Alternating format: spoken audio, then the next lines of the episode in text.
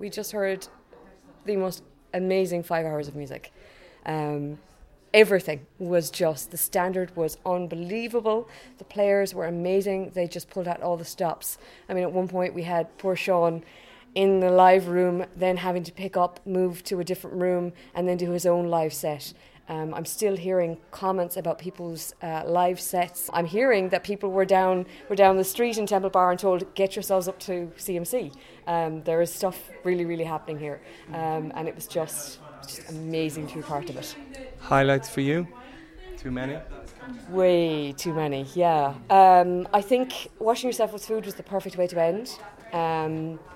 Um, I think the improvisations helped to set the perfect scene um, for me because it helped to uh, let everybody know that what they were experiencing was about time and space um, and sound. Uh, we sometimes forget about the sound. Um, and then the, the Kirkos performances were absolutely amazing. They were tight um, and they were extremely musical.